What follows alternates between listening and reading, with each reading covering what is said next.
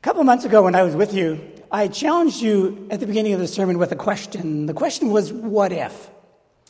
What if you had this out of box kind of faith where no matter what was happening in your life, you just knew that God was in it? Where you kind of felt at the core of your being that you were loved by God, and really that was the only thing that mattered. Where you had that deep conviction that God was for you. And whatever He was doing, it was for your good. And so you just kept going, moving forward one step at a time, trusting God. People looked at you and they envied you because you were just at peace and you were filled with joy. We also use a term that Steve Furtick uses in his book, Sun Stand Still, where he talks about audacious faith, a faith that makes people behave with boldness or daring, especially with confident disregard for personal comfort and conventional thoughts.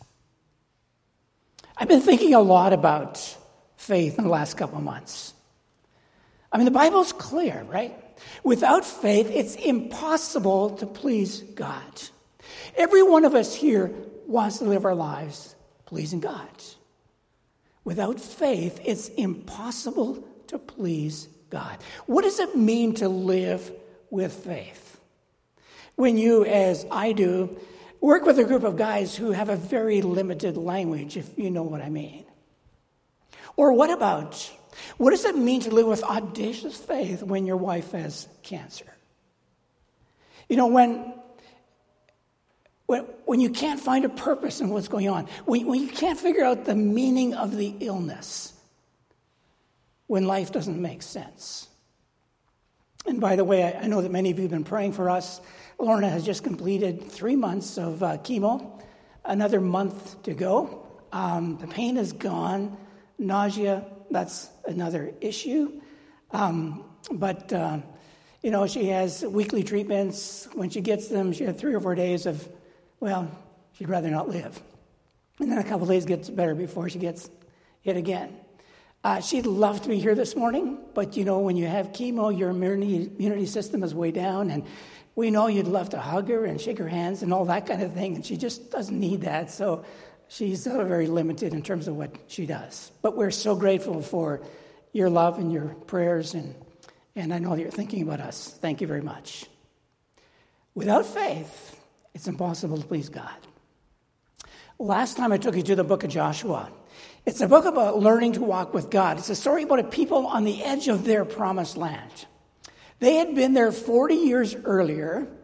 God had brought them to that place. Unfortunately, they failed to grasp that what was impossible for them was exactly what God wanted to do for them. God wanted them to activate their audacious faith so He could accomplish for them what they thought was impossible. Now they're back. Moses is their leader.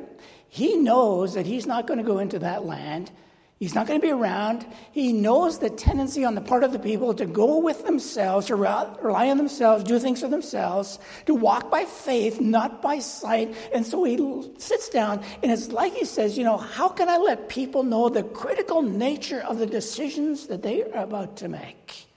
How can I communicate to them that this is a critical moment in their history? They need to make some critical choices. And it's interesting how he communicates it. Deuteronomy 30, verse 15. See, I set before you today life and prosperity, death and destruction. Two ways. That's it. Not three, not four, just two. Either you're going to choose life at this moment or you're going to choose death. And I can imagine people listening Moses, um, how do we choose life? Or what happens when we choose death? And he goes on, verse 16, he says, This is how you choose life. You love Lord your God, not in a legalistic, mechanical kind of way, but just, just the best way you can. Then you walk in his ways, and it's a phrase often used in the Bible to talk about wise decisions. And Moses, okay, how do we do that? Well, you, you do that by faith. believing that God will work on your behalf, and then you keep his commands. Moses, how do we keep his commands? Well, you do it by faith, believing that God will act on your behalf. That's choosing life, but you can't choose death. And the way you do that is you turn your heart away from God, you're not obedient, and you're drawn away and bow down to other idols and worship them. You try to make your life work without God, you go by sight, not by faith. It's a critical choice. 40 years ago, Moses says, You chose death. You gave in to your fear. You failed to grasp what you saw as an impossibility is something that God wanted to do for you. You said no to God.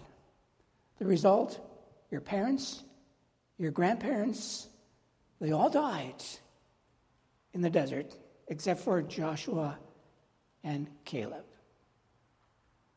By the way, that critical choice is true for you and me as well, isn't it? I mean, the attitudes we choose either leads to life or death. The decisions we make, the actions we take, they will either lead to life or to death. Either you see, our soul is going to come alive with purpose and meaning and wholeness and joy and love and peace, or it's going to die.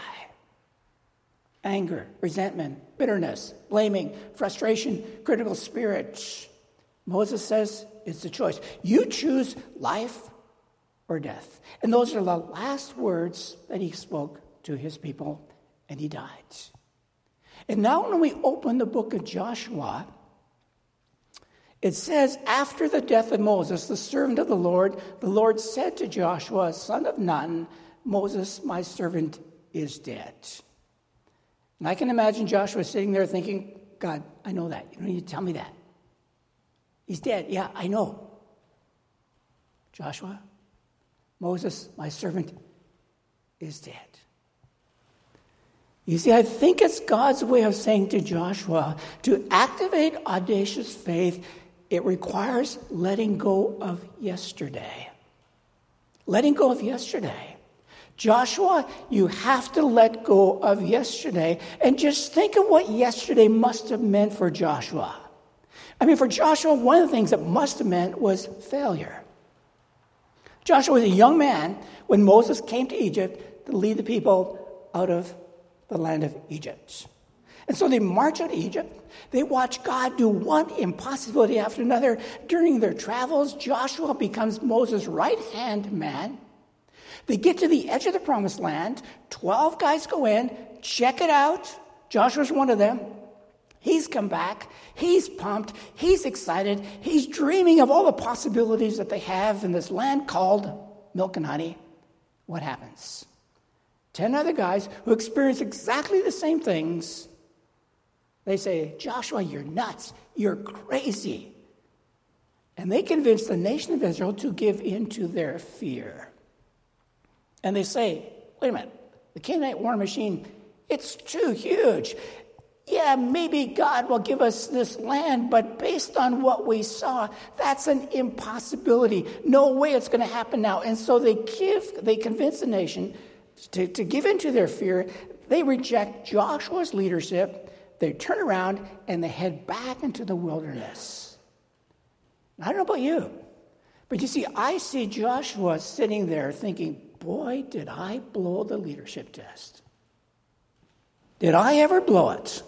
Maybe, maybe I don't have what it takes. But now God comes to him and says, Moses is dead. Joshua, you're in charge. But God, wait, wait, wait. I, I tried to lead them last time. They didn't want to follow. I failed big time. Joshua, let go of that failure. Let it go. You, you can't lead. You're not going to move forward unless you let it go.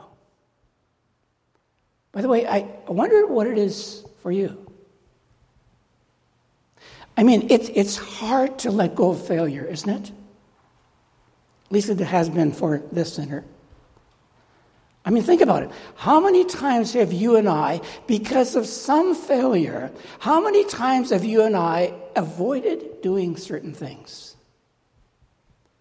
Shied away from certain people. We didn't go to certain places because we just assumed that everyone there would see us through our failure and we didn't feel comfortable going there. Or how many times have we not spoken up, not shared something because well, last time we tried, we were just totally embarrassed. Or how many times have we allowed shame to keep us from accepting certain challenges? I mean, you know what it's like, don't you? Or is it only I who have struggled with past failure? Joshua, hey, let it go. Let it go. Albert, let it go. People at Ebenezer, let it go. Think of what else yesterday must have meant for Joshua. It also must have meant incredible disappointment and frustration. 40 years in the wilderness. 40 years.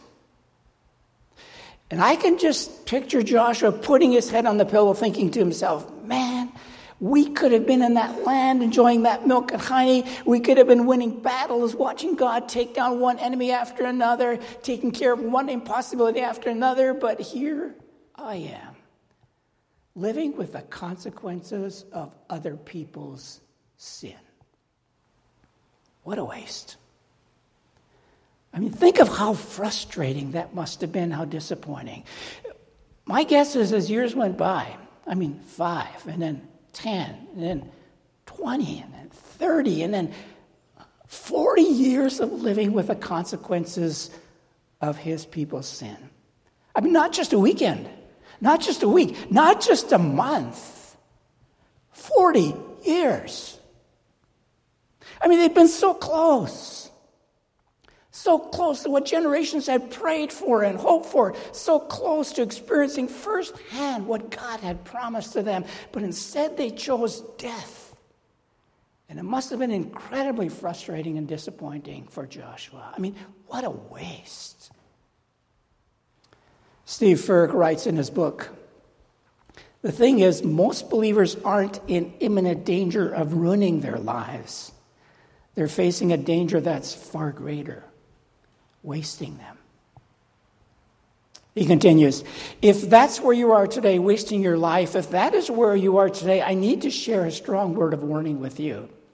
You cannot keep living like this.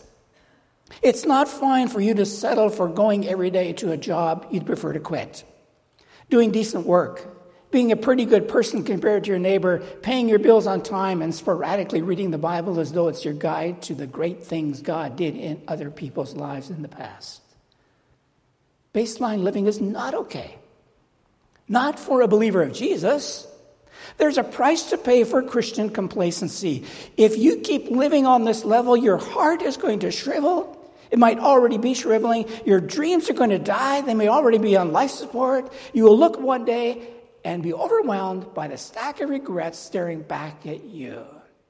The frustrations that's simmering on the back burner right now might boil over one day, and you'll be bitter about the opportunities you missed. Opportunities to be used by God to touch lives, to get outside yourself and be part of something greater. Good words, right? The far greater danger is wasting them. Joshua 40 years in the desert. Could have been different. So different. I mean, there's some stuff that's been happening here that's been rather disappointing, right? Been one of the reasons some people have chosen to go elsewhere. God is saying to move forward, let it go. Let it go. And then Joshua, let go of your fear fear. I mean, if, if you know anything about the wilderness wanderings, you will know that those were not happy times. I mean, the people repeatedly sinned. The Exodus is one story of disobedience after another. They grumbled, they complained, they talked about killing their leaders, going back to Egypt. And anyway, as a result of their disobedience, God said, You don't want to go with me? Okay, you won't. You're all going to die here. You'll never see the promised land. And Joshua, just think of it, probably witnessed over 1 million funerals. That's a lot of funerals. Now they're back at the edge of the promised land. Moses is dead. Joshua's in charge. And I know if I had been Joshua, I'd be thinking, what, what if they don't want to go with me again? I mean, last time, 40 years ago, what if they don't want to go with me again? What if they reject my leadership again? Their parents disobeyed, bow down to other gods. I mean, what if? And, and what if we start invading this country and they do what their parents did? God, I mean, God, Moses didn't even get the job done. Who am I? And so I can see Joshua wrestling with all kinds of fears. And so when God reminds Joshua that Moses is dead, I think it's God's way of saying, Joshua, let go of yesterday. Yeah, yesterday for you has a lot of memories. To activate audacious, bold, daring faith, you need to let go of that failure, let go of that disappointment, let go of your fears. So, folks, let me come back to the question again. What, what, do you, what do you need to let go of? God has this thing for you to do, a place for you to go. God has some areas where He's inviting you to make some a difference. And, and so, what do you need to let go of? What are those areas where God will step in and do for you what, he, what you cannot do for yourself, but before it happens, you need to let go. I mean, our promised land is, is not some physical piece of property, right? But it's, it's peace, it's joy. So, what do you need to let go of? Fear? Insecurity? A memory that you've tried you say, I'll never do that again. Past relationship, hurt, a commitment to a no risk lifestyle. God's brought you to the edge of the promised land. What do you need to do to let go of, to possess it? Secondly, Joshua activating audacious faith means knowing that he will, not just believing he can, but knowing He will because that's what He's promised. I mean, look at the number of promises God makes to Joshua. Verse 2. Now then, now that Moses has died, it's, time to turn the page. Get ready to cross the Jordan River into the land that I am about to give you. That's my promise, Joshua. I am going to give it to you. Verse 3 I will give you every place where you set your foot as I promised Moses. Yeah, you may have to fight for it, but I'm going to give it to you. Verse 4 Your territory will extend, not maybe, not, but will. Verse 5 No one will be able to stand against you all the days of your life. What did you say, God? All the days? Yeah, Joshua, all the days. You're feeling some insecurity, feeling some fear, all the days. Yeah, you may have some critics who are part of your leadership circle. You may have some Goliaths, but just know I will be with you. No one will be able to stand against you all of your days. Verse 5, Joshua, here's another thing you need to remember. As I was with Moses, and you saw how I was with Moses the last 40 years, you saw personally. Be assured, Joshua, I'll be with you in the same way. God. The same way? Yeah, Joshua, the same way. You have the promise of my presence. In fact, I will never leave you or forsake you. Boy, sounds like Joshua couldn't lose, right? You know what I, I love about this? D- did you notice that God gives all these promises before he asks Joshua to do anything? before. See, he doesn't come to Joshua and say, Here's all the things I want you to do, and now just remember, I'm going to be with you, and da da da da. No. Joshua, this is what I'm prepared to do for you. Now, here's a couple things I would like you to do. You see, the issue is not who we are, but the issue is who God is. Not who we are, but who God is. I wish I could remember that. I wish I could get that into my brain and live more consistently with that. Joshua, one of the reasons it makes sense to activate your faith is I will. I will. You know, folks, um, somebody took the time to figure out that 200 times in the Bible, God says, I will. Which means it's like he's saying, hey, you're, you're feeling insecure, I will. You're feeling you don't have what it takes, I will. You're uptight about how other people may be perceiving you, I will.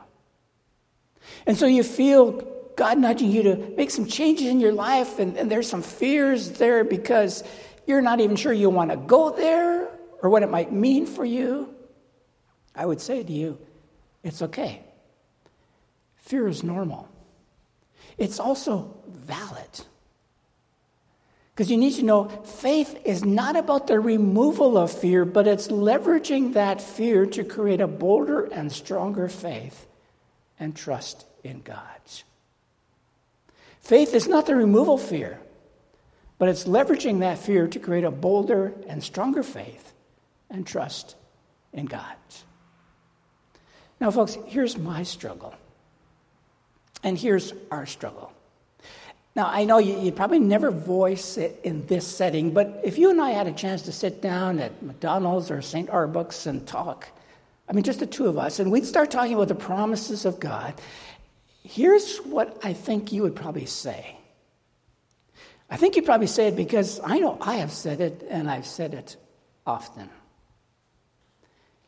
Here's what you would say It's great to have those 200 promises, Albert. Those 200 I, will, I, I wills, but how can I be sure? I, I know God says He will, but I, I, I kind of believe it, if I was honest.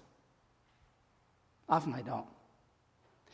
I would have to confess that when I look at the decisions my, I make, my attitudes, my actions, when I look at how I live out my faith, those things that really indicate what I believe to be honest, I'd have to say it's, it's a real struggle for me.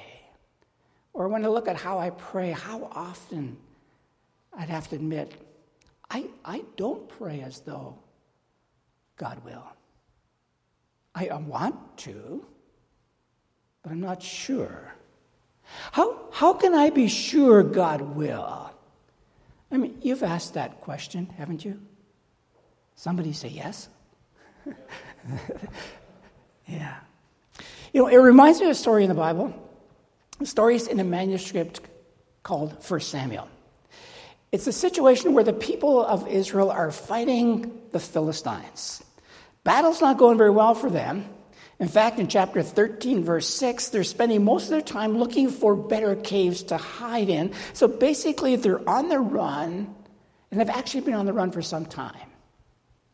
And there's this guy, the king's son, Jonathan. He's kind of ticked off at the fear and inaction of his fellow soldiers. He decides he's going to make a bold move. He decides to go on a two man commando raid against the enemy. They would approach the enemy. If they get the go ahead from God, they would attack. Okay, two guys against an army. Kind of looks like a suicide mission, right? But you see, in Joshua's mind, if God comes with them, nothing could stop them. He understands his job is to obey, God's job is to do what he could never do. And so he's being nudged by God to do this two man commando raid. And so now all that Jonathan has to do is convince his bodyguard to go with him on this two commando raid. And look at how he says it. Jonathan said to his young armor bearer, Come, let's go over to the outpost, outpost of those uncircumcised men. Perhaps, perhaps the Lord will act on our behalf. Nothing can hinder the word from the Lord saving, whether by many or by few. Did you notice the word perhaps? Perhaps the Lord will act. Hey, Jonathan, Jonathan, wait, here. hey, hey, come on. You want me to join you? just the two of us, to fight that army. You want me to join you on the suicide mission, and the best assurance that you can give me is Perhaps. Maybe. That's it, Jonathan? Maybe, perhaps God will act on our behalf. Jonathan, listen, I need more than a perhaps, okay? I, I, need some assurance. I mean, I need to be sure if I join you on this potential suicide mission, how can I be sure that God will act on our behalf? Isn't that what you'd be thinking if Jonathan was talking to you? I sure would. But listen, here's the deal. Here's what you and I need to get out of this. If we are sure, if there's no doubt, if there's no uncertainty, if there's no perhaps, then we don't need faith, right? You see, this is where audacious faith comes in. Audacious, bold faith is not the absence of uncertainty and ambiguity, but it's believing that God's promise is bigger than my perhaps. It's not that perhaps the maybe is gone, but it's acting in obedience to God, knowing that He and His promises are bigger than our perhaps our uncertainty. And so we take that simple step, we act in obedience to that nudge, to that prompting, to what we sense God is asking us to do, even though in the back of our mind there is that perhaps, that maybe. You see, I suggest to you true faith will always feel that way. On the one hand, you and I know that God is able to do anything, but on the other hand, we can't be completely sure. And I'm saying is that is the way it should be because if there's no maybes, no perhaps, no uncertainty, then we would not need faith. So the bottom line is you're feeling hesitant, some fear, insecurity, got some doubts. I would say, hey, relax. It's okay. It's okay. If you didn't have any of that, you would not need faith. And the Bible says, without faith, it's impossible to please God. You know, when I was growing up, we used to sing a song, little chorus Thy word is a lamp to my feet. You sang that too, right? Psalm 119, 105. Thy word is a lamp to my feet, not to my destination, to my feet. So you sense this prompting, you sense this nudge from the Holy Spirit, you feel there's a distinct chance and an interesting possibility that this might be from God, that perhaps. At the same time, there's that inner critic that's whispering in your ear, come on, what, what, what, what if you blow it? I mean, just think how embarrassing that is going to be. What, what if you fail? I mean, there's a lot of people that are depending on you. You need to,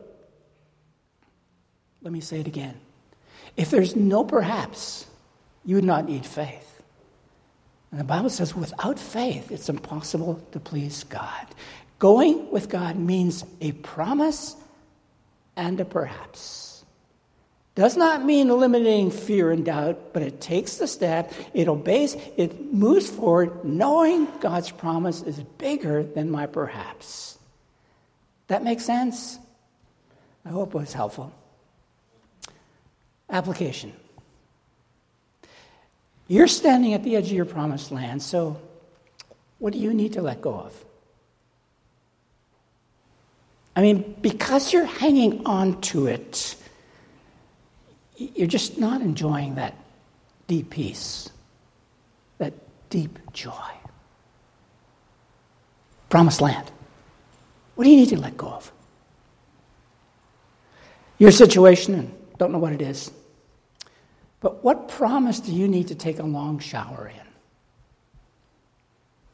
What promise do you need to focus on so you can move forward? What promise do you need to wake up to tomorrow morning?